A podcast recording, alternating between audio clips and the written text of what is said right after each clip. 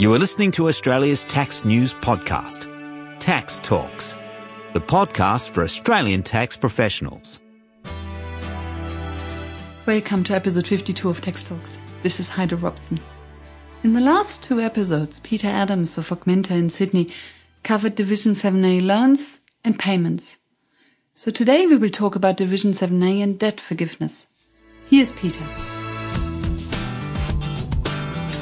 So the third installment of the Division 7A framework, um, and this is quite different to the way the old Section 108 applied.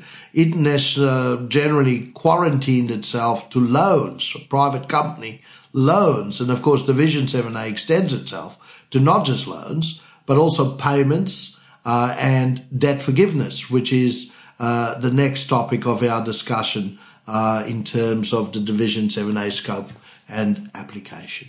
So the first question, once again, is what is a debt forgiveness in the context of Division 7A? Now, this is framed for us under Section 109F of Division 7A, and it talks about that a def- debt will be forgiven by a private company if the debtor's obligation to pay the debt is released, waived, or otherwise extinguished.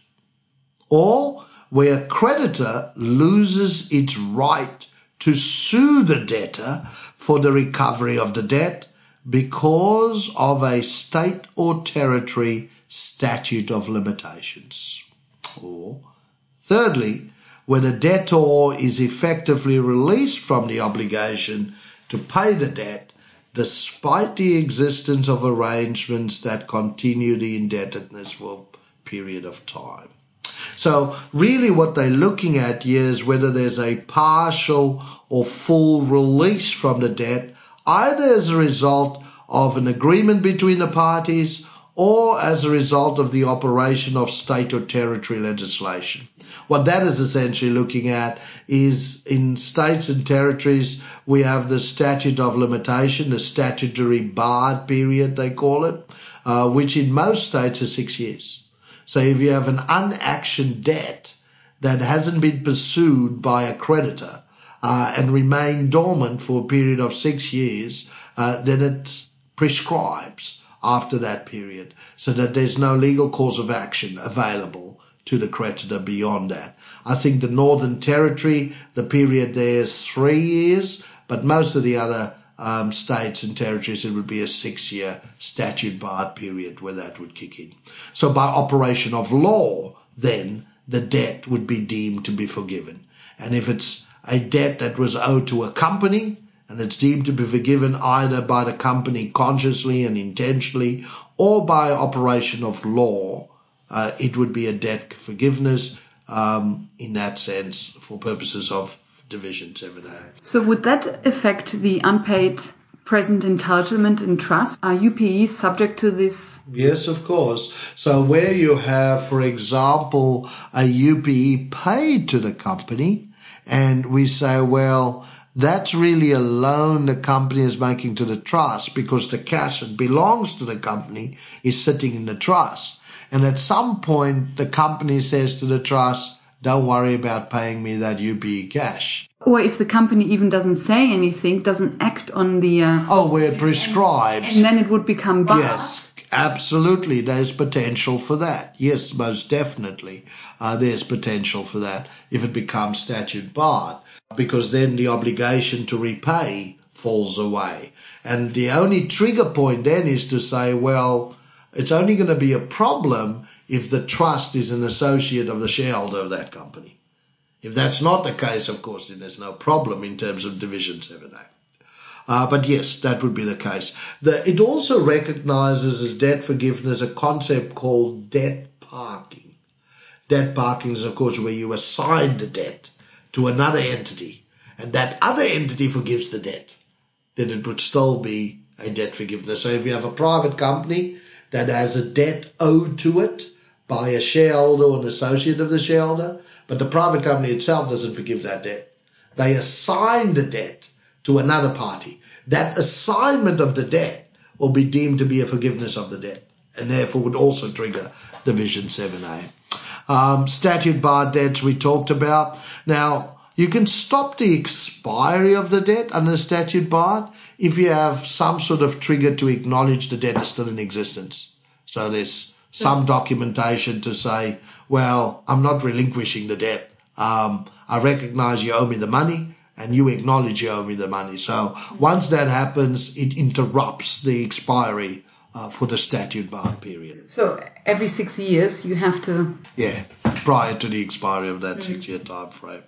Um, it applies similarly in the context of debt forgiveness as we talked about loans and payments because we we've quite clearly demonstrated that the scope of Division 7A runs across three models the direct model, and then the interposed entity models, uh, Model 2 and Model 3.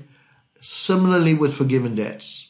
Um, you cannot avoid Division 7A, even though the debt is uh, forgiven not directly to the shareholder, but through a conduit interposed entity, it has that effect with a economic benefit as a result flowing to the shareholder of the first company. So it extends itself across all three models in the same way that loans do and that payments do under Division um, 7A. Um, similarly, um, it extends itself to forgiven debts, not just to shareholders, but also, of course, to associates. So if there was an originally an indebtedness to the company by not the shareholder but an associate, and the company forgives that debt, waives that, waives that debt, it results in an unfranked dividend. Now remember the unfranked dividend, as we explored earlier, goes to the recipient of that economic benefit of the forgiving of the loan, which of course would be the associate in this example, not the shareholder. And that's normally the mechanics of Division 7A. It follows the economic advantage. Where it ends up is where the sanctioning effect is, whether that's the shareholder or whether that's the associate of the shareholder. Just like loans, just like payments, there are certain types of forgiven debts that fall outside the scope of Division 7A where it's specifically excluded from triggering an unfranked deemed dividend under Division 7A. The first one is something similar to what we talked about before. Company to company debt forgiveness by itself does not trigger Division 7A. So there's a specific exclusion uh, for that. Any forgiveness of debts that's under the terms of the Bankruptcy Act.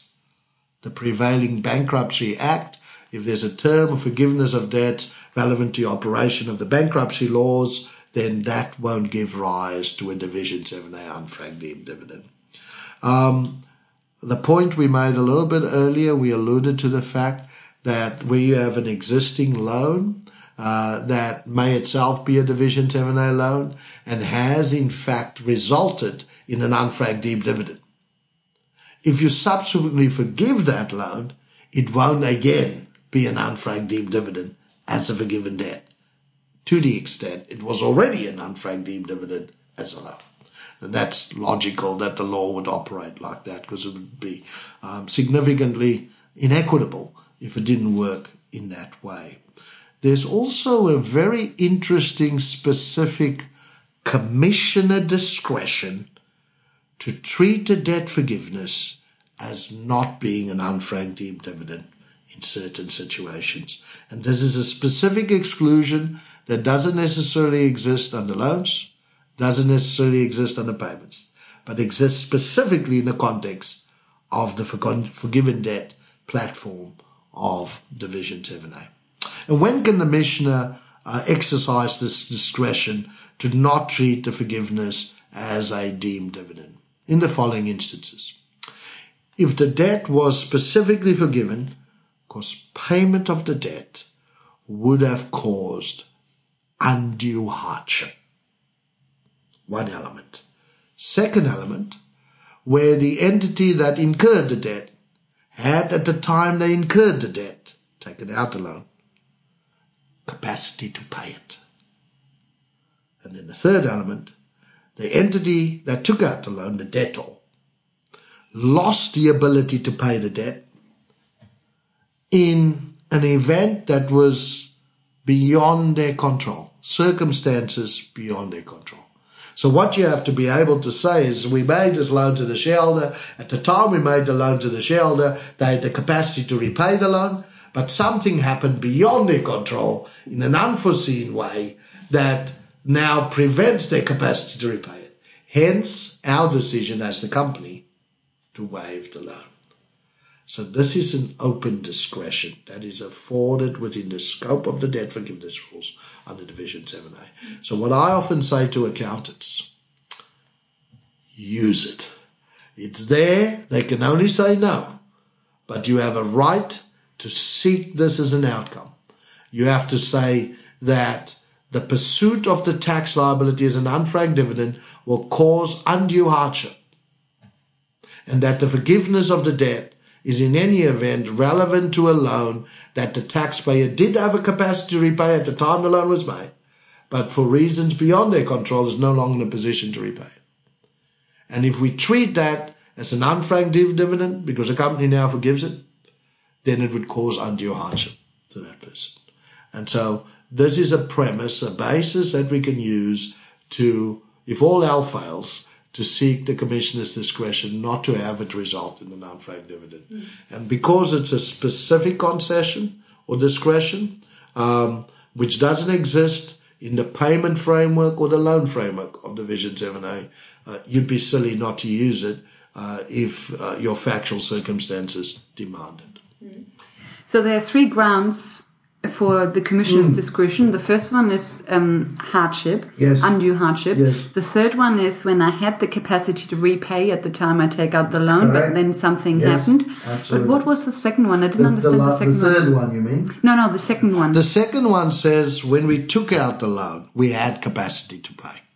The third one is the reason we no longer can repay it is because something happened beyond our control that affects our capacity to repay it. But two and three sound the same to me. No, it's not quite the same. So it bro- it's broken up into two. The first one said, when I took out the loan, I did have the capacity to pay. So I have to say. So that was the second so, one. So you have to say yes. So you have to say the company didn't give a loan to you knowing you couldn't repay it. The company gave the loan to you because you had the capacity to repay it. And therefore something happened later beyond your control that now changes the landscape, that you can't now repay it. And so the company says, if we pursue this debt, it will cause you undue hardship. So therefore, we're just going to write it off. Okay. So those are the three, three, and all three must be present. Oh, okay. So it's not either or. Ah. It's it goes together. Okay. Now it makes sense. Okay, so it's all three together. I thought it was either or. No, no, no. It's and and and. Mm. Okay. Uh, and if you satisfy all three of these requirements, you have a capacity to avail yourself of the commissioner's um, discretion uh, to seek that as an outcome. Um, and of course, um, the uh, second part of the franked, unfranked deemed dividend equation is what's the amount of the unfranked deemed dividend. And here, the unfranked deemed dividend as of a given debt uh, operates on the same basis. It can only be up to the amount of the company's distributable surplus in the year that the debt is forgiven. Uh, and that's always going to be the case, both with payments, loans, and for given debts. Uh, and of course, um, the next question is similar to what we asked, relevant to loans, payments, uh, also, is what if the person that's the shareholder is also an employee? Now you do have a particular type of fringe benefit here in the co- uh, in the context of debt forgiveness, uh, which is a debt waiver fringe benefit.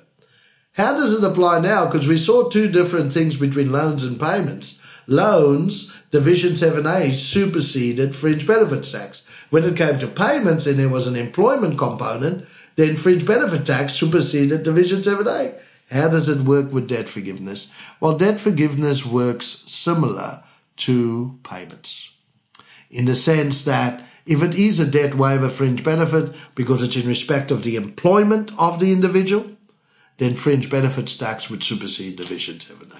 Mm, and that's that's interesting because I had in my head that yes. Division 7A always triumphs, yes. and it's actually not the case. It's only in loans. Only, only in loans. And that's only because there's a specific provision that now creates that carve out in fringe benefit law. In fringe benefit law is where the carve out happens. Because in fringe benefit law, the definition of fringe benefit has a specific exclusion that says if an amount under Division 7A is a Division 7A loan, then it's excluded from being a fringe benefit. No such exclusion exists for transfers of property For payments? and for forgiven debts for payments. Yeah. Oh, I see. Because there is a rule in FBT, I think, that says if a benefit is given to a shareholder who is also an employee, then the employment relationship prevails. Yeah, so so, so that- that yeah, counts. only if there is an employment relationship. Yes. So fringe benefit tax says any benefit to an employee that is in respect of the employment of the employee is a fringe benefit. So the fact that I give it to you as an employee doesn't make it a fringe benefit. I need to say that the giving of it is in respect of your employment. That makes it a fringe benefit. Now, if I'm able to say that, it's a fringe benefit against all other takers. The only exception is loans. So that's how it works. So if I'm able to say that the debt forgiveness is not in respect of you being an employee, even though you are an employee, then Division 7A steps back into the fold. That's how it works. Okay. So mechanically, it's quite confusing because you think with loans, Division 7A wins, and with payments and forgiven debts, FBT wins. So, you know, it can be quite confusing. And this is quite a common misconception about this side of um, Vision 7A and its interaction with, um, with fringe, um, fringe benefits tax. How does Division 7A forgiveness tie into the uh, commercial debt forgiveness rules? Okay. It doesn't tie in directly because the commercial debt forgiveness rules, oh, I should say this, Division 7A would supersede the commercial debt forgiveness rules as an outcome. But the commercial debt forgiveness rules apply a little bit differently in terms of its application because if it's a private company that forgives a debt owed by a shareholder, then of course that translates into an unfranked dividend, as we just talked about. Now that uh, would supersede the commercial debt forgiveness rules. But if it's not a shareholder or an associate of the shareholder that gets the benefit of the debt forgiveness, then the commercial debt forgiveness rules come in.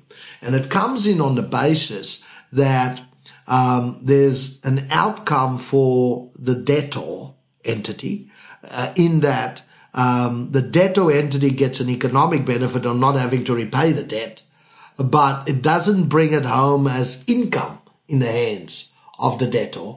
Uh, that economic benefit as a tax consequence translates this way. It says to the debtor, you've achieved an economic benefit because you now no longer have to repay the loan. Whatever the net forgiven amount is, we want you to apply that to reduce any tax losses you have, whether it's revenue losses or capital losses. Reduce that. And if you still have some net forgiven left after applying it that way, then it will wipe out the cost base of your assets assets. and also depreciating assets. Okay. So that's how it applies. If I have no losses, I have no assets, then it doesn't really have a negative impact on me. Okay? Um, and uh, so Division 7A there does have superseding authority over the commercial debt forgiveness rules. And so, really, that's um, probably the final piece of the puzzle in our discussion around the framework of Division 7A and the three application points loans, payments, and forgiven debts.